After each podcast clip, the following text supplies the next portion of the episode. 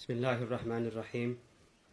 Innal hamdalillah nahmaduhu wa nasta'inuhu wa nastaghfiruh wa na'udhu billahi min shururi anfusina wa min sayyiati a'malina. Man yahdihillahu fala mudilla lahu wa man yudlil fala hadiya lahu. Wa ashhadu an la ilaha illa Allah wahdahu la sharika lahu wa ashhadu anna Muhammadan 'abduhu wa rasuluh. Ya ayyuhalladhina amanu ittaqullaha haqqa tuqatih wa la tamutunna illa wa antum muslimun. يا أيها الناس اتقوا ربكم الذي خلقكم من نفس واحدة وخلق منها زوجها وبث منهما رجالا كثيرا ونساء واتقوا الله الذي تساءلون به والأرحام إن الله كان عليكم رقيبا يا أيها الذين آمنوا اتقوا الله وقولوا قولا سديدا يصلح لكم أعمالكم ويغفر لكم ذنوبكم ومن يطع الله ورسوله فقد فاز فوزا عظيما أما بعد فإن أصدق الحديث كتاب الله وخير الهدي هدي محمد صلى الله عليه وسلم وشر الأمور محدثاتها وكل محدثة بدعة وكل بدعة ضلالة وكل ضلالة في النار أما بعد الحمد لله We praise Allah subhanahu wa ta'ala that He gathers us in these sittings of knowledge and dhikr bi'idhnillah And I ask Allah subhanahu wa ta'ala that He blesses this gathering and He makes the kalimah beneficial for myself first and then to those that are listening. Innahu sami'un mujibud da'awat. So the title of this lecture, brothers, is Taqwa and how to implement it in reality and its effects. Meaning, what is the ma'ana of taqwa? And how is taqwa established as it should? And what effects does it have when it's established? So this word, ikhwa, taqwa, is a tremendous word. And it may be that although we have all, or most of us have heard of this word, we may not know the true meaning behind this word. And the consequence of that, being ignorant of this, is that we won't be able to establish and actualize this kalima, and we won't know the effects that it has in this world and in the hereafter. So this kalima, ikhwa, that Allah Azza wa Jal has commanded us within many verses. It is saying the Most High, وَإِيَّايَ فَاتَّقُونَ, and fear me and me alone. And it is saying the Most High, يَا أَيُّهَا الَّذِينَ آمَنُوا اتَّقُوا اللَّهَ حَقَّ تُقَاتِهِ. O you who believe, fear Allah as He should be feared. So in this ayah, when He said subhanahu wa ta'ala, حَقَّ تُقَاتِهِ, what is the meaning of حَقّ? As He should. What is the meaning of this kalima? How should He be feared? What is the taqwa that Allah Azza wa Jal is referring to in His saying the Most High, وَتَزَوَّدُوا فَإِنَّ خَيْرَ الزَّادِ التَّقْوَى, and take a provision for the journey, but the best provision is at taqwa. So fear me, O men of understanding. وَاتَّقُونِ يَا أُولِي الْأَلْبَابِ. What is the meaning of taqwa in this verse? And what is this taqwa, my brothers, when He said subhanahu wa ta'ala, وَلِبَاسُ التَّقْوَى ذَلِكَ خَيْرٌ, and the garment of taqwa, that is better. And what is this taqwa? That Allah Jalla wa Azz has restricted the acceptance of deeds to its people. When He said, the Most High, إِنَّمَا يَتَقَبَّلُ اللَّهُ مِنَ الْمُتَّقِينَ. Verily Allah accepts only from those who are muttaqoon. So the acceptance of amal is restricted to these people, the people of taqwa. So what is the meaning of taqwa?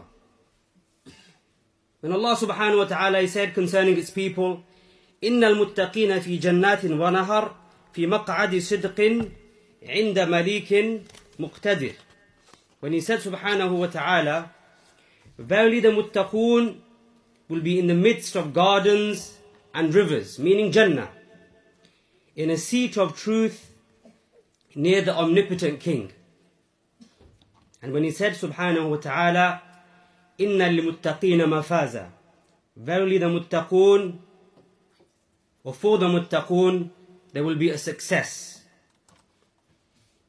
And when he said subhanahu wa ta'ala, وَإِن مِّنْكُمْ إِلَّا وَارِدُهَا كَانَ عَلَى رَبِّكَ حَتْمًا مَقْضِيًّا ثُمَّ نُنَجِّي الَّذِينَ اتَّقَوْا وَنَذَرَ الظَّالِمِينَ فِيهَا جِثِيًّا. When he said subhanahu wa ta'ala, there is not one of you, but will pass over it, meaning the hellfire. This is with your Lord a decree which must be accomplished. Then we shall save those who used to fear Allah, taqwa, and were dutiful to Him. So my brothers, in these verses and many other verses, numerous verses, Allah mentions taqwa. So what is this taqwa? This tremendous word that we are commanded with and encouraged with, and we are warned against abandoning. And its people, the people of taqwa, are promised eternal bliss. And they are promised khair, much khair. What is this taqwa?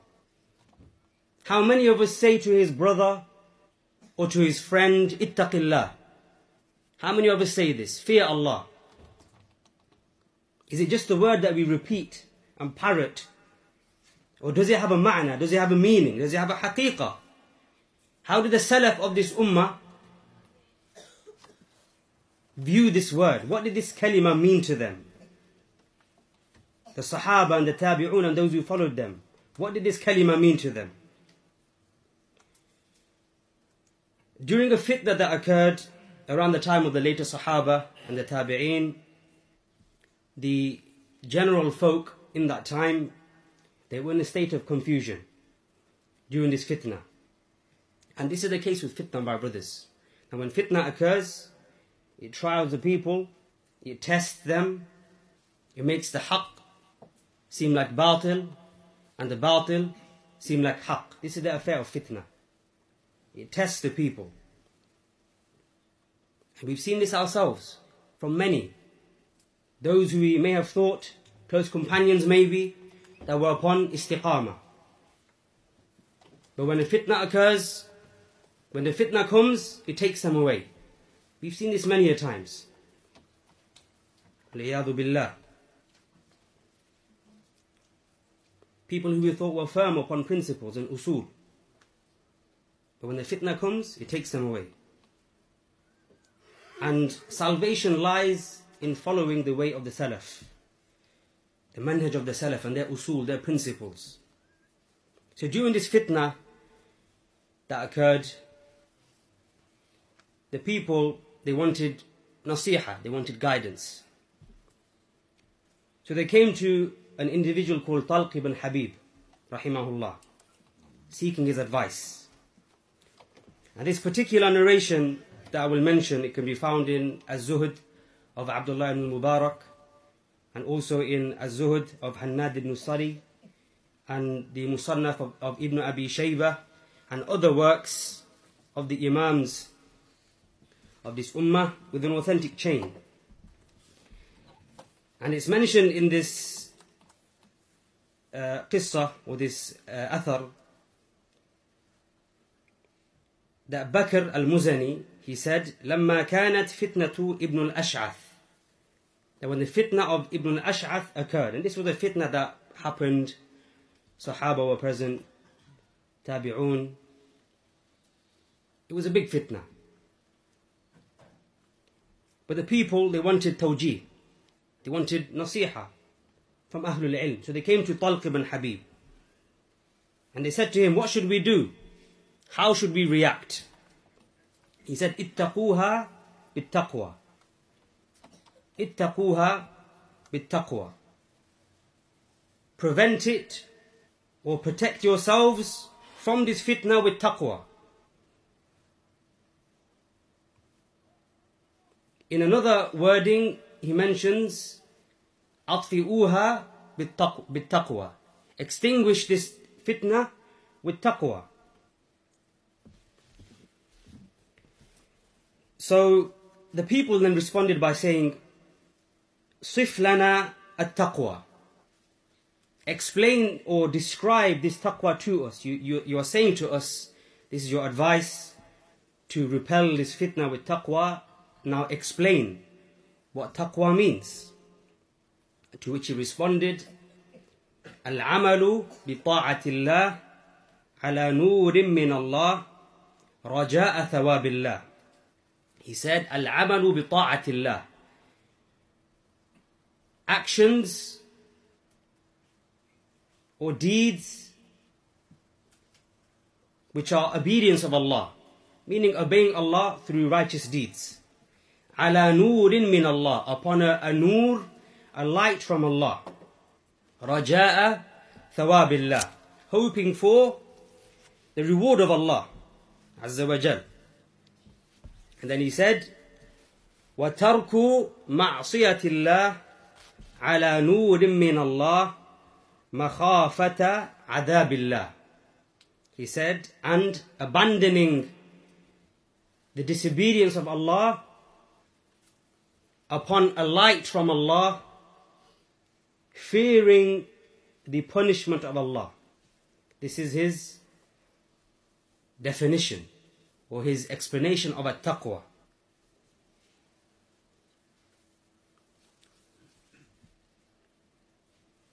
So as I mentioned, ikhwa, in some of the wordings he says ittaquha, in other wordings he mentions idfa'uha, in others he mentions atfi'uha.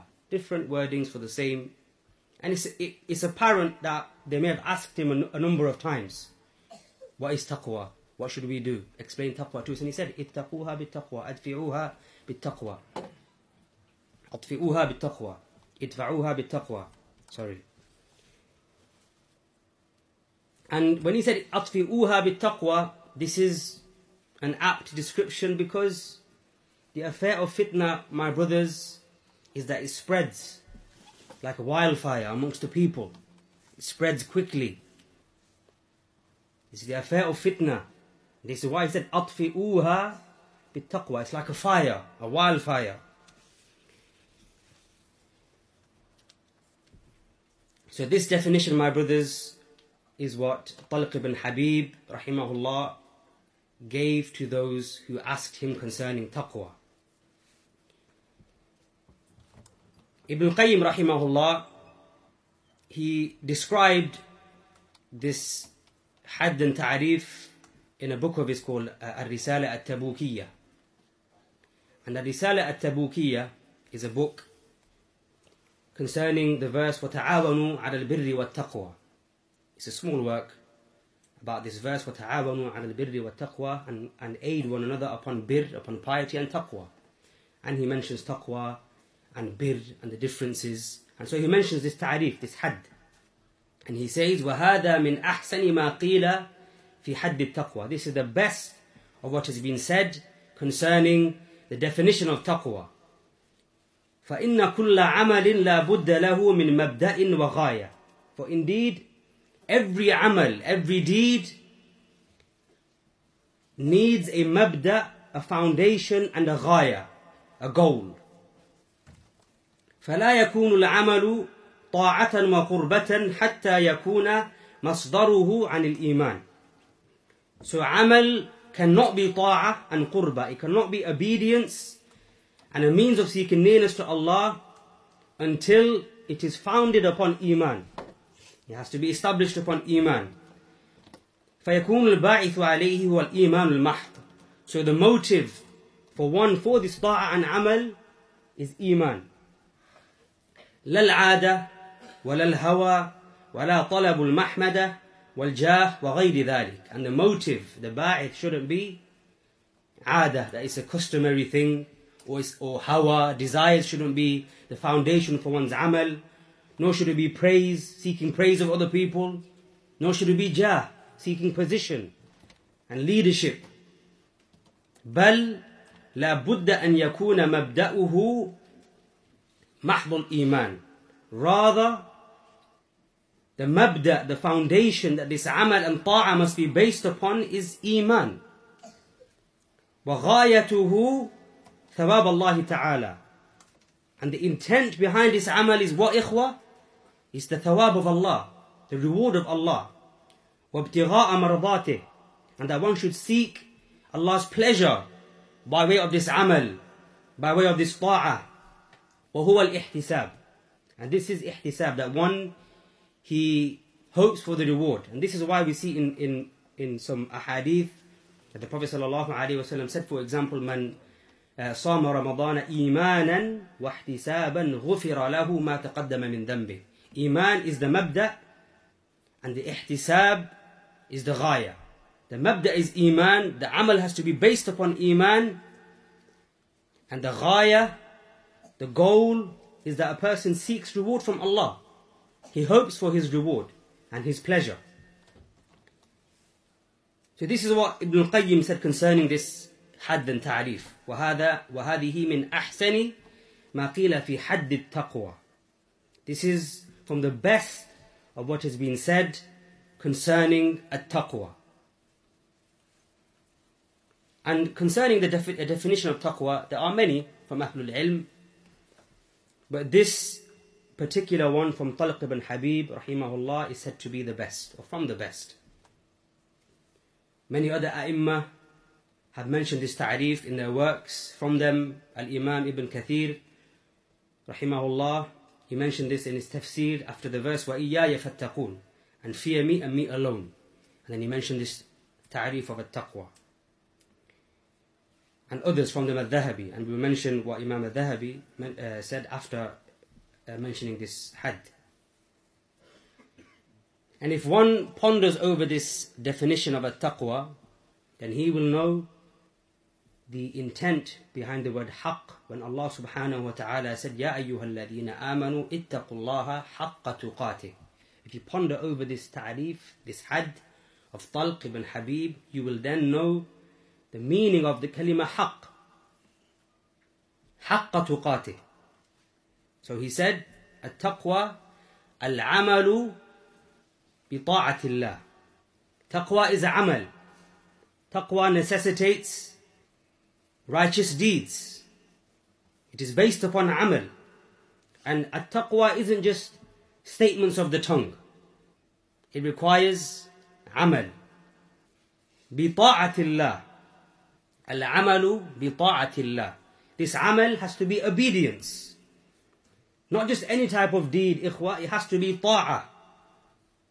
And ta'ah draws you closer to Allah Azza wa Jal. Obedience to Allah draws you closer to Allah subhanahu wa ta'ala. So every single deed that does this falls under this hadd and ta'rif, ta'ah. Whether it is fard or nafil, obligatory or optional deeds, whether it is fasting, salah, charity, hajj, or helping those in need, teaching the Qur'an to others, spreading ilm, birrul walidain, being obedient to parents, dutiful to parents, all of these affairs fall under ta'ah, obedience to Allah Azza wa Jal. And he then said, ala nurin min Allah, upon a light from Allah Azza wa Jal. When he said Noor, my brothers, what did he mean by Noor? Noor, as mentioned by Ahlul Ilm, is Al-Ilm. Noor is knowledge. Upon a light from Allah is knowledge. And Imam al-Bukhari in his Sahih, one of the chapter headings, as many of us may have memorized from Al-Usul al-Thalatha, is Bab Al-Ilmu Qabla Al-Qawli Wal-Amal. Knowledge, the chapter heading of knowledge before statements and actions. And then he recited the verse, فَعْلَمْ أَنَّهُ لَا إِلَهَ إِلَّا اللَّهِ وَاسْتَغْفِرْ لِذَنْبِكَ. Know that he is La ilaha illallah, and then seek for forgiveness for your deeds. فَعْلَمْ, ilm first. Amal has to be based upon knowledge. One's righteous deeds must be based upon knowledge. When we say knowledge, what type of ilm? Al-ilm al-shar'i. Al-ilm al-shar'i, that must be based upon the wahyain, the Qur'an and the sunnah. This is ilm, in truth. This ilm, al-ilm al-shar'i, that is mabni, built upon the Qur'an and sunnah, it leads to one's salvation. And this is the ilm that illuminates the path. and it leads to one being upon the straight path. This is the ilm that shows the one the way and hadi of the Prophet sallallahu alaihi wasallam. And the nur that he came with is only one nur. Allah subhanahu wa ta'ala, he said, وَإِن تُطِيعُوهُ تَهْتَدُوا. If you follow him and obey him, you will be guided. So if you follow the way of the Prophet sallallahu alaihi wasallam, you will be guided. It will lead to hidayah. So upon you, my brothers, is ilm. Upon you is to seek knowledge. For indeed, ayyuhal ikhwa, this knowledge, it will be lifted. As it occurs in the hadith, the authentic hadith of the Prophet sallallahu alaihi wasallam, where he said, "Inna Allah la yaqbidu al-ilma intiza'an yantazi'uhu min al-ibad." That indeed knowledge will not be seized, yantazi'uhu min al-ibad, from his servants. وَلَكِنْ يَقْبِضُ الْعِلْمَ بِقَبْضِ الْعُلَمَاءِ. Rather, knowledge will be seized with the death of the scholars. حَتَّى إِذَا لَمْ يُبْقِ عَالِمًا اتَّخَذَ النَّاسُ رُؤُوسًا جُهَّالًا فَسُئِلُوا فَأَفْتَوْا بِغَيْرِ عِلْمٍ فَضَلُّوا وَأَضَلُّوا. Until they will not remain a scholar, and the people will take as heads juhal, ignoramuses, ignorant individuals. فَسُئِلُوا عليك السلام ورحمة الله. فَسُئِلُوا, they will be asked. These ignorant people will be asked. فَأَفْتَوْا بِغَيْرِ عِلْمٍ. So they will then give fatawa, verdicts, based upon jahl, no ilm. فَضَلُّوا وَأَضَلُّوا. So they are misguided, and they will misguide others. So this ilm, my brothers, it will be seized and taken away. Nasallallahu salam wal afiyah. And when Zayd ibn Thabit radiallahu anhu, the great companion, from the most knowledgeable of the Sahaba, when he was buried, Ibn Abbas radiallahu anhuma, he said, "Hakadha dhahabul ilm." He said, "Hakadha dhahabul ilm." This is how knowledge is taken away. When Zayd ibn Thabit passed away and he was buried, "Hakadha dhahabul ilm." This is how knowledge is lifted and seized. لَقَدْ دُفِنَ الْيَوْمِ عِلْمٌ كَثِيرٌ. Indeed today, much knowledge has been buried. And Ibn Abbas was from his students. Zayd ibn Thabit, from the most knowledgeable of the companions. He said, هَكَذَا ذَهَابُ الْعِلْمِ. This is how knowledge is lifted, removed, seized. لَقَدْ دُفِنَ الْيَوْمِ عِلْمٌ كَثِيرٌ. Today, much knowledge has been buried. And then we look over the recent years, my brothers. How many mountains of knowledge have returned to their Lord, Allah subhanahu wa ta'ala. From them, Shaykh Hassan al-Banna, Shaykh Luhaidan, Shaykh Ubaid, and others, rahimahumullah. So knowledge will be lifted. So busy yourself, ikhwa, with knowledge. Busy yourself with knowledge, my brothers. Ibn Qayyim rahimahullah, he said in Al-Fawaid concerning ilm and seeking knowledge, he said, أَعْلَى الْهِمَمِ فِي طَلَبِ الْعِلْمِ الْكِتَابُ وَالسُّنَّةِ. He said the highest of goals or purposes when seeking knowledge is seeking the knowledge of the book of Allah and the sunnah of his messenger sallallahu alaihi wasallam. This is the highest goal. What should you seek? You seek knowledge of the book of Allah and the sunnah of his messenger sallallahu alaihi wasallam. وَالْفَهْمُ عَنِ اللَّهِ وَرَسُولِهِ. And the understanding, or upon the understanding of Allah and his messenger. نَفْسَ الْمُرَادِ. The same intent of Allah and his messenger sallallahu alaihi wasallam. وَعِلْمُ حُدُودِ الْمُنَزَّلِ. And knowledge of the hudud, of the boundaries. This is أعلى الهمم في طلب العلم. When you seek knowledge, this is the best. Seeking knowledge of the book of Allah and the sunnah of his messenger sallallahu alaihi wasallam, with the fahm and murad of Allah and his messenger sallallahu alaihi wasallam, and the ilm of the hudud, the boundaries, the limits set by Allah azza wa jal. Allah says in the Quran, "Ittabi'u ma unzila ilaykum min rabbikum." It is the best because Ibn Qayyim mentioned it is أعلى الهمم. It is the loftiest of himmam, the himma that you have, the desire, The best it can be is in seeking knowledge from the Quran and the Sunnah. Because Allah says, اتَّبِعُوا مَا أُنزِلَ إِلَيْكُم مِّن رَبِّكُمْ. Follow what has been sent down to you from your Lord. This is a command. اتَّبِعُوا. Follow. مَا أُنزِلَ إِلَيْكُم مِّن رَبِّكُمْ وَلَا تَتَّبِعُوا مِن دُونِهِ أَوْلِيَاءَ. He said, وَالْفَهْمِ عَنِ اللَّهِ نَفْسَ الْمُرَادِ. Ibn Qayyim mentions, وَالْفَهْمِ عَنِ اللَّهِ نَفْسَ الْمُرَادِ. What Allah and His Messenger sallallahu alayhi wasallam intended. Not anyone else's murad. Not upon your desires or the understanding of fulan. But Allah and His Messenger sallallahu alayhi wasallam, their murad. What they intended. And so if your ilm is based upon the correct fahm, you will worship Allah upon basira, upon wisdom and insight and ilm. Your ibadah will be correct. And what indicates this is that the Sahaba radiallahu anhum and the Salaf of this Ummah, the Sahaba, the Tabi'een, they took their fahm of the nusus from Allah and His Messenger sallallahu alayhi wa sallam. This was their manhaj. So do not deviate from the way of the Sahaba and the Salaf of this Ummah. Even an inch, do not deviate from their path.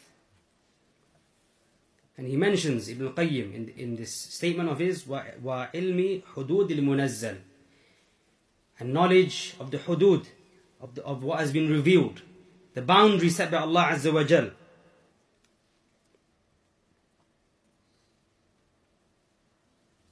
And these boundaries, my brothers, we must have knowledge of them. That these boundaries, they cannot be transgressed. Allah says in the Quran, subhanahu wa ta'ala, تِلْكَ حُدُودُ اللَّهِ فَلَا تَقْرَبُوهَا. These are the limits set by Allah, so do not approach them. فَلَا تَقْرَبُوهَا. Do not even come near to them. تِلْكَ حُدُودُ اللَّهِ فَلَا تَعْتَدُوهَا. These are the limits ordained by Allah, so do not transgress them. There are hudud, boundaries set by Allah, that we must distance ourselves from and remain within these boundaries. And if we look, ikhwa, we see much corruption present within the lands. Wal-iyadu billah. You see it in the books of the people of misguidance. We see it on the internet. We see it on social media. We see juhal that give fatawa, verdicts based upon hawa and based upon jahl, based upon desires and ignorance. They make halal haram and haram halal. One of them says music is halal. Another says taking part in the festivities of the people of shirk, the non-Muslim, they say it is permissible. As it occurs in the hadith, اتَّخَذَ النَّاسُ رُؤُوسًا جُهَّالًا. The people will take ignoramuses as ru'us, as heads. فَسُئِلٌ. They will be asked. And they will give these fatawa. And they don't have any concern for the hudud. Do they even know the hudud to remain within them? The Prophet sallallahu alaihi wasallam, he said, "Inna al-halala bayyin, wa inna al-harama bayyin, wa baynahuma mushtabihatun la ya'lamuhunna kathirun min al-nas." Indeed, halal is clear, and indeed, haram is clear, and between them there are mushtabihat, unclear affairs. Many of the people do not know them. فَمَنِ اتَّقَى الشُّبُهَاتِ إِسْتَبْرَأَ لِدِينِهِ وَعِرْضِهِ. So the one who protects himself and prevents himself from the shubuhat, he has saved and protected his religion and his honor. وَمَنْ وَقَعَ فِي الشُّبُهَاتِ وَقَعَ فِي الْحَرَامِ. And that the one who falls into these shubuhat, these unclear affairs, وَقَعَ فِي الْحَرَامِ, he will fall into the haram, the impermissible. كَالرَّاعِ يَرْعَى حَوْلَ الْحِمَى يُوشِكُ أَنْ يَرْتَعَ فِيهِ. Like the shepherd who approaches the boundary with his flock, he is almost going over that boundary. أَلَا وَإِنَّ لِكُلِّ مَلِكٍ حِمَى. Indeed, for every malik, for every king, there are boundaries.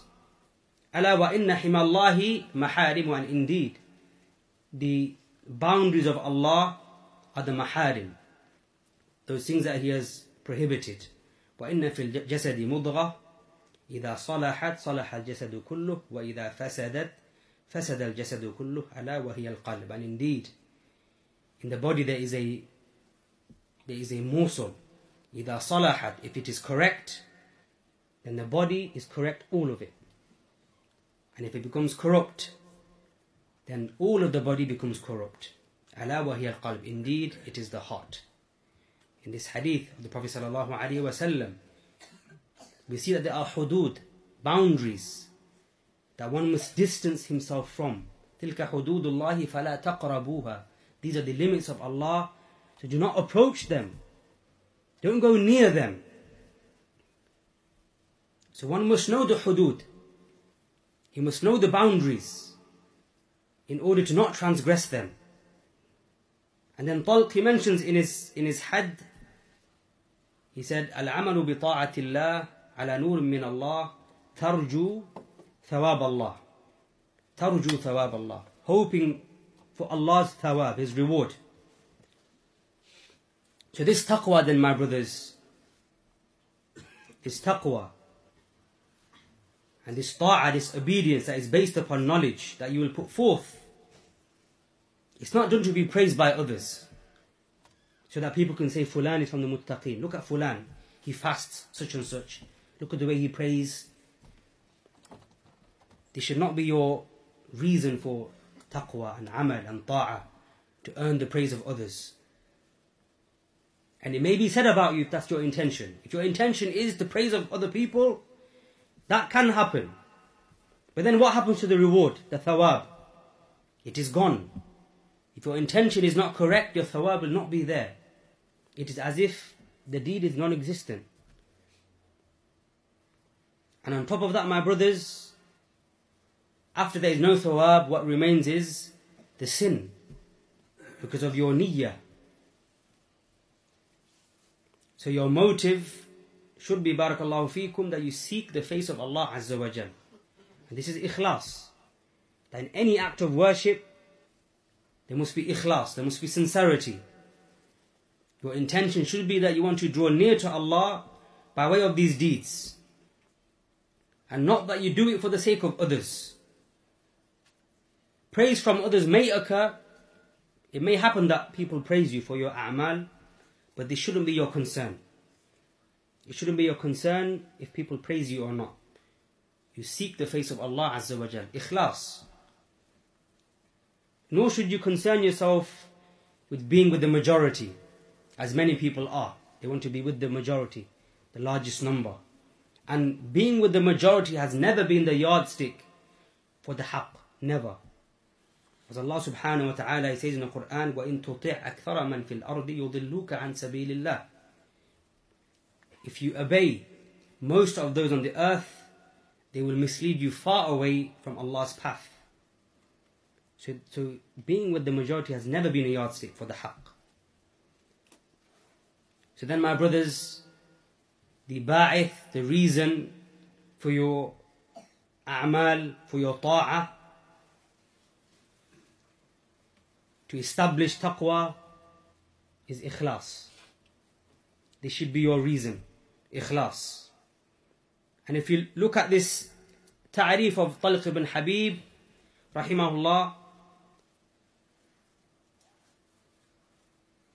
then we have within this ta'rif the two pillars of amal, for actions to be accepted. He said, al-amalu bi ta'atillah ala nur min Allah tarju thawab Allah. Actions that are obedience to Allah, ala nur min Allah tarju thawab Allah. And this amal that you carry out must be based upon ilm. And this ilm is taken from where? The Qur'an and the Sunnah. And as we've mentioned, you hope for the reward of Allah. Hoping for the reward of Allah is ikhlas.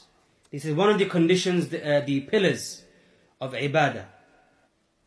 Ikhlas. And the second pillar is, wa ikhwa? Mutaba'ah. Following the Prophet sallallahu alaihi wasallam. This is the ilm that must be based upon the way of the Prophet sallallahu alaihi wasallam. So these are the two pillars, al-ikhlas and ittiba', mutaba'a. In this definition of talq, we find the two pillars of worship. And then he mentions, وَتَرْكُ مَعْصِيَةِ اللَّهِ, abandoning the disobedience of Allah Azza wa Jal. At-tark, abandoning sins, leaving off disobedience, distancing oneself from haram. And what is intended here, my brothers, isn't just fisq. Rather, every type of disobedience falls under at-tark, tarkul ma'asiyah. And the greatest sin is what, ikhwah? Ash-shirk billah. Setting up partners with Allah. This is the greatest of ma'asiyah or ma'asi. And kufr. And then what follows ash-shirk wal kufr is bid'ah. Innovations. And opposing the way of the Prophet sallallahu alayhi wa sallam. And then what follows that is the other types of fisq. So when Talq ibn Habib said, تَرْكُ مَعْصِيَةِ اللَّهِ, all of these affairs fall under at-tark. You must abandon all of these types. Ash-shirk, al-bid'ah, and all the other types of fisq. You strive against your nafs, against your desires, in repelling these ahwa. And some of the Salaf, my brothers, they said a profound statement, a tremendous statement, mentioned by Shaykhul Islam ibn Taymiyyah and Ibn Qayyim and others. That they mentioned, أعمال البر يعملها البر والفاجر. أعمال البر يعملها البر والفاجر. That the actions of piety are done by al-barr wal-fajir, the one who is pious and the one who is fajir, the one who is wicked. Both are able to carry out the righteous deeds, a'mal bir. وَلَا يَقْوَى عَلَى تَرْكِ الْمَعَاصِي إِلَّا الصِّدِّيقِ. As for abandoning sins, then none has the ability to do so except the one who is as-siddiq, the one who is truthful. The one who has sidq. Only the siddiq is able to refrain from sins. Why, my brothers? Because it's a struggle. It's jihad against yourself, your nafs. And this struggle, this jihad, it requires sidq. It requires that you are truthful with Allah. And it requires sabr. It requires patience. Especially, my brothers, when one is alone. When one is alone, hidden from the eyes of others, nobody can see him. At that time is when the nafs of a person is the most strongest. When the whispers of the shaitan are the loudest. When he's alone and no one can see him. At that time, my brothers, desires become the most apparent. Its true nature makes itself apparent. Riyadu billah. In front of others, one refrains, or he may feel shame, or he may be more cautious. But when he's alone, by himself, and the whispers of the shaitan, they come to him, they become louder, he may transgress and fall into haram. May Allah protect us. And as the poet said, إِذَا مَا خَلَوْتَ الدَّهْرَ يَوْمًا فَلَا تَقُلْ خَلَوْتُ وَلَكِنْ قُلْ عَلَيَّ رَقِيبُ. If you are ever alone for a moment on a particular day, then do not say خَلَوْتُ, I am by myself. Do not say this. وَلَكِنْ قُلْ عَلَيَّ رَقِيبُ. But say to yourself, there is a watcher over me. Allah subhanahu wa ta'ala is watching, even if you are alone. Always bear this in mind, my brothers. Do not be heedless of this. No matter how much you try to hide yourself or conceal your actions, Allah al-Alim, the all-knowing, al-Raqib, He's the all-watching. He's aware of every single deed that comes from you, no matter how small.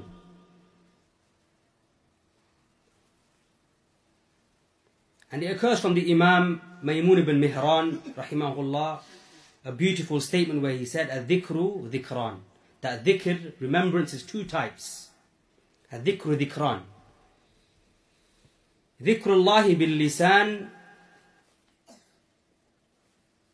hasanun. Remembering Allah with your tongue, and this is hasan, this is good. وَأَفْضَلُ مِنْ ذَلِكَ, and what is more virtuous and better than that is, أَنْ يَذْكُرَ اللَّهَ الْعَبْدُ عِنْدَ الْمَعْصِيَةِ فَيُمْسِكُ عَنْهَا. That a person who remembers Allah at the time of committing a sin, and then he stops himself, he withholds because of this dhikr. This dhikr is better. Adhikru bil lisan hasan, it is good. Remembering Allah upon the tongue is good. But remembering Allah when you are about to commit a sin, and that remembrance prevents you from sinning, this is better. So when a person is by himself, when he is alone, remember that Allah is watching. And you should have shyness and haya, as the Salaf would.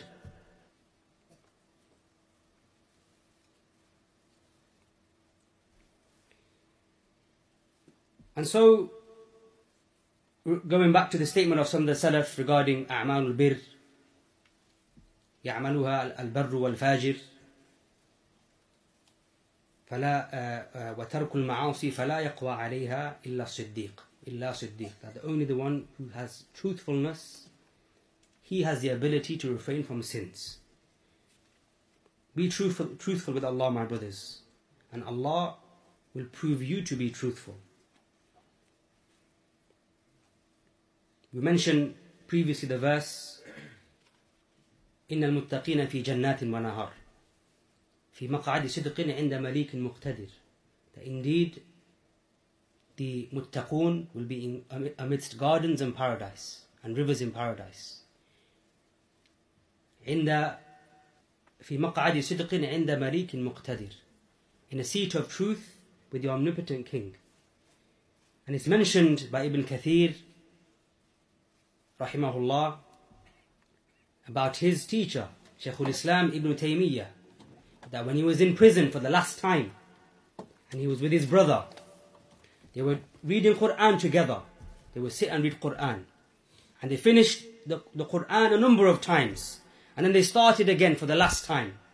And when they reached this verse, إِنَّ الْمُتَّقِينَ فِي جَنَّاتٍ وَنَهَرٍ فِي مَقْعَدِ صِدْقٍ in the Malik and Muqtadir, that is when the soul of Ibn Taymiyyah was removed and taken away. And Sheikh Abdul al-Bukhari, hafidhahullah, he mentions this to show that he was truthful with Allah subhanahu wa ta'ala, and so Allah proved him to be truthful to the others. Sadaq Allah, fa sadaqahu Allah. He was truthful, so Allah proved him to be truthful. So this jihad, my brothers, against your nafs, against your desires, it requires sidq. Abandoning sins is a struggle. And so you must discipline your nafs. You must restrain your nafs. You must take control of your nafs. Otherwise, my brothers, if you let your nafs free, your desires free, they will take you every which way. They will take control of you. And you will become the riding beast. So you should discipline your nafs with the sharia, with the legislation of Allah subhanahu wa ta'ala. Whatever is haram, then refrain from it, even if your nafs tells you to fall into it. Strive, and you will taste the sweetness of ibadah, of iman. As it is mentioned from Bishr al-Hafi rahimahullah, who said, "You will not taste the sweetness of worship until you place between yourself and your desires a barrier." You will not find the sweetness of ibadah until you place between yourself a barrier, between yourself and your nafs. So strive, my brothers, place this barrier between yourself and your nafs. And then Talq, he mentioned, ala nurin min Allah. That this tark, this abandoning of sins has to be based upon nur. And the nur mentioned in the second part is the same nur from the first part. Ilm, knowledge. Ala nurin min Allah. That this tark has to be based upon ilm. Al-ilm al-shar'i.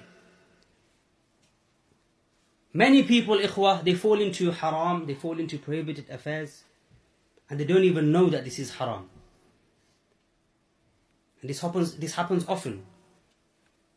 Allahu musta'an. So this again shows, my brothers, the importance of seeking knowledge, the importance of ilm, that one must strive in seeking knowledge. So his ta'ah is based upon ilm. His tark is based upon ilm. His a'mal are based upon ilm. From the scholars that have also mentioned this ta'rif of Talq is Al-Hafidh al-Dhahabi in Siyar A'lam al-Nubala. Under his biography, he mentions this had of Talq of Taqwa. After mentioning this, he mentioned some nice words concerning this ta'rif. He said, abda'a wa awjaz.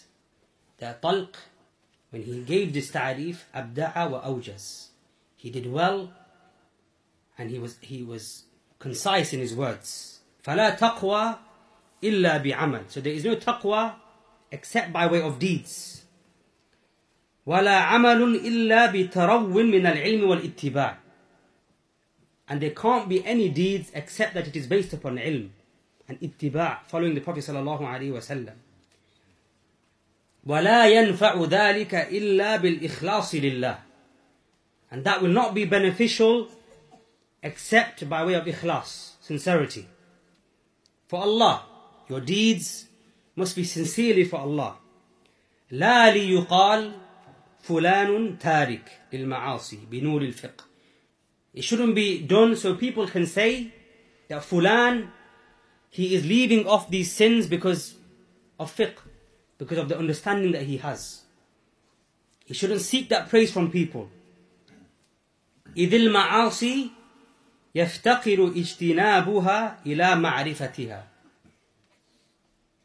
Abandoning sins, my brothers, is in need of one knowing what these sins are. إِلَى مَعْرِفَتِهَا. If you don't know the sins, how can you abandon them? If you don't have this ilm, how can you refrain from sins? وَيَكُونُ التَّرْكُ خَوْفًا مِّنَ اللَّهِ لَا لِيُمْدَحَ بِتَرْكِهَا.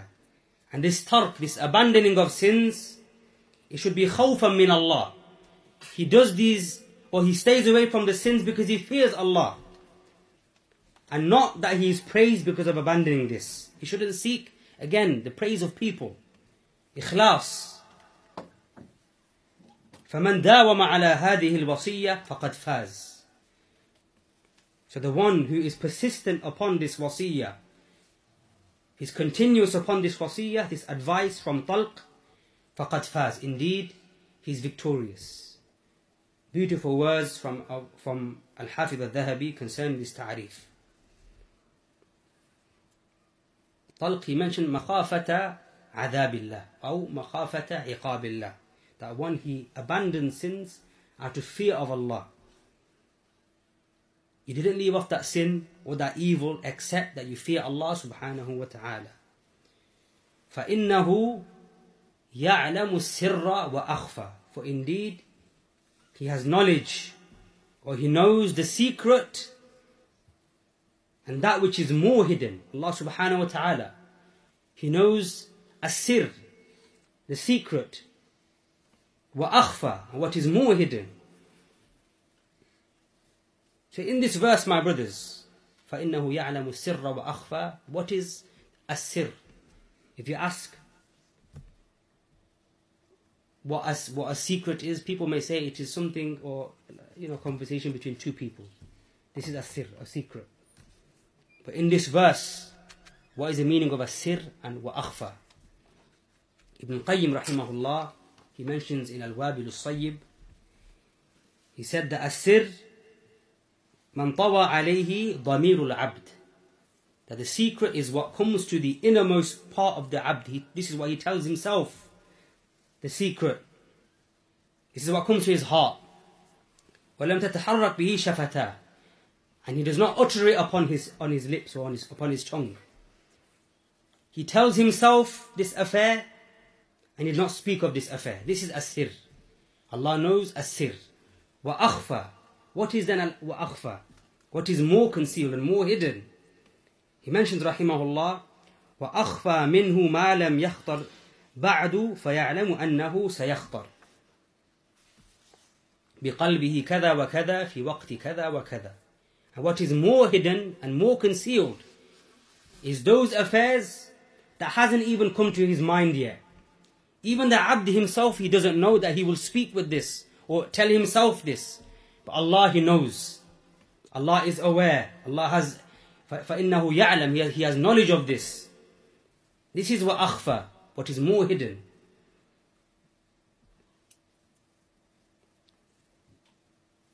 Allah subhanahu wa ta'ala, He knows our deepest and innermost thoughts even before we do. So if this is the case, my brothers, does Allah subhanahu wa ta'ala then not deserve to be singled out with tawheed and ubudiyya? And does He not deserve to be humbled in front of, that we humble ourselves before Him, lower ourselves, that we turn to Him in repentance, seeking His forgiveness, that we establish taqwa as it should be? If He knows what is more hidden and more concealed, is He not deserving of tawheed and taqwa established for Him as it should? Of course, my brothers, one should bear this in mind when he carries out acts of worship, when he tries to establish taqwa, he should bear these points in mind. Allah is aware. Allah knows. Even if you are hidden, Allah sees. So this then, my brothers, is the reality of taqwa. It is the haqiqah of taqwa. العمل بطاعة الله على نور من الله رجاء ثواب الله أو ترجو ثواب الله. Actions, righteous deeds, that is obedience to Allah upon knowledge, abstaining from disobedience upon knowledge, with ikhlas and ittiba, with sincerity and following the Prophet sallallahu alaihi wasallam. This is the reality of taqwa, my brothers. So when Allah subhanahu wa ta'ala said, Ya ayyuhalladhina amanu ittaqullaha haqqa tuqatih, haqq, this is what this means. Al-amal bi ta'atillah ala nurin min Allah tarju thawab Allah, wa tarkul ma'asi ala nurin min Allah makhafata iqabillah. This is the reality of taqwa. Deeds based upon ilm, with ikhlas and ittiba, and at-tark based upon ilm with ikhlas and ittiba. This is the reality of at-taqwa. And then Ibn Qayyim rahimahullah, he mentioned that for taqwa there are three maratib. The taqwa has three levels. Taqwa has three levels.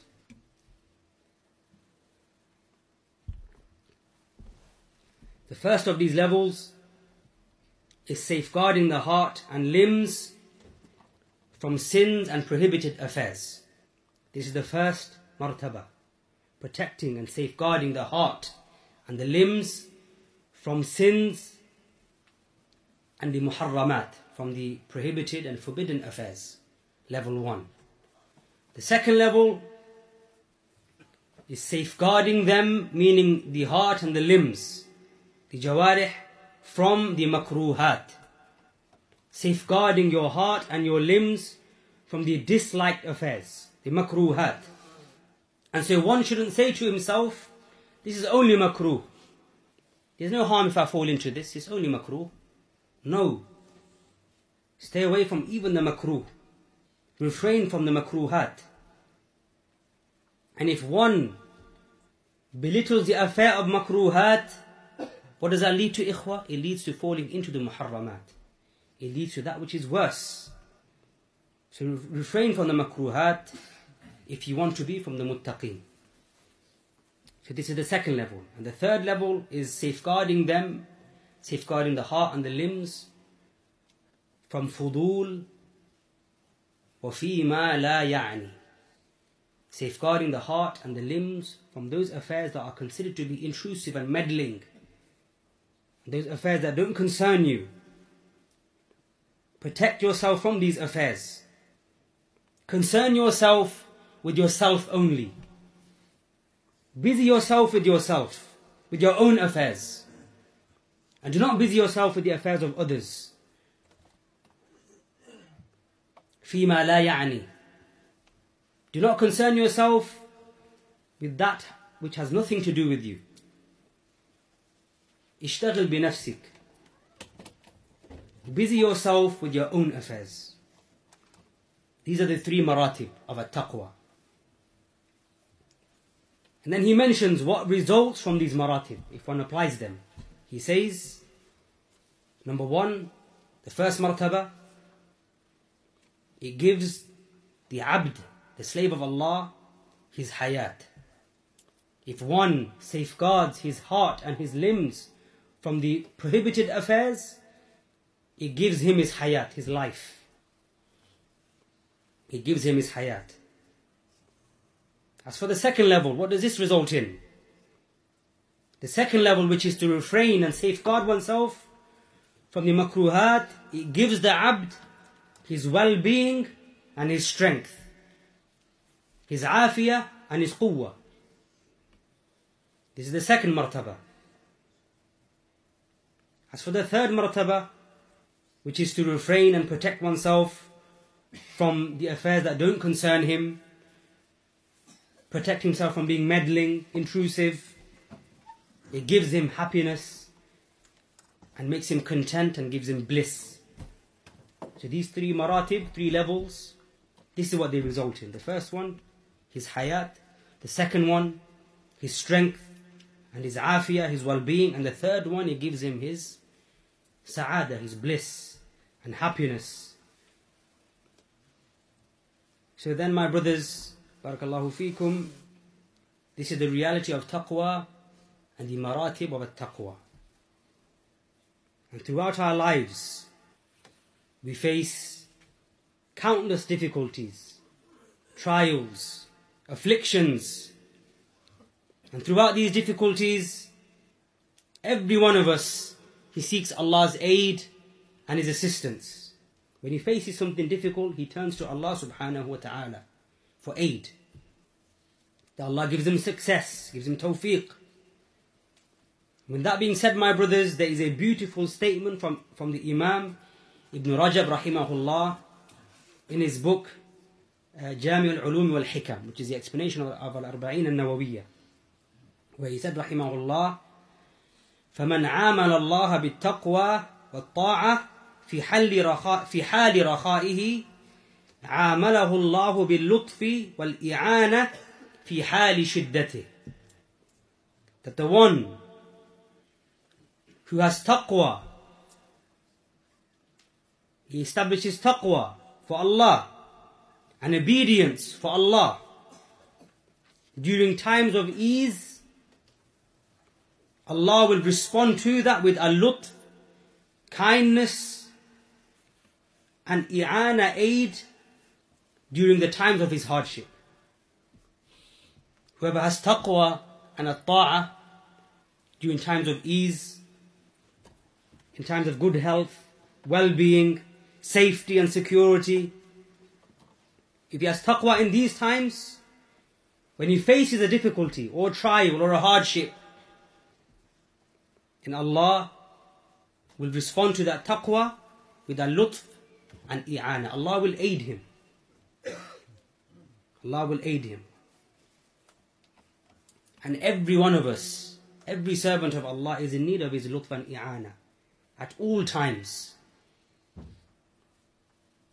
Anybody who thinks other than that, then he's confused, he's misguided. Every one of us, he needs Allah's aid. Every one of us. So my brothers, hasten to Allah's obedience. Do not put obedience to Allah off. Do not make excuses. Establish taqwa as it should. Fear Allah as he should be feared. Abstain from sins. Refrain from sins as mentioned in the statement of Talq. Ala nurim min Allah. Based upon knowledge and ikhlas and ittiba', following the Prophet sallallahu alaihi wasallam. This is the reality of taqwa, my brothers, the levels and what it results in. I'ana from Allah, aid from Allah, success, Jannah in the hereafter. This is what taqwa leads to. If one establishes taqwa and fears Allah as he should be feared, this is what it results in. And so I ask Allah subhanahu wa ta'ala, the most generous, Lord of the great throne, that he makes us from the muttaqoon, and he makes us from those who establish taqwa as it should be established, and fear Allah as he should be feared. Until we meet him, فإنه جواد كريم وصلى الله وسلم على نبينا محمد وعلى آله وصحبه أجمعين.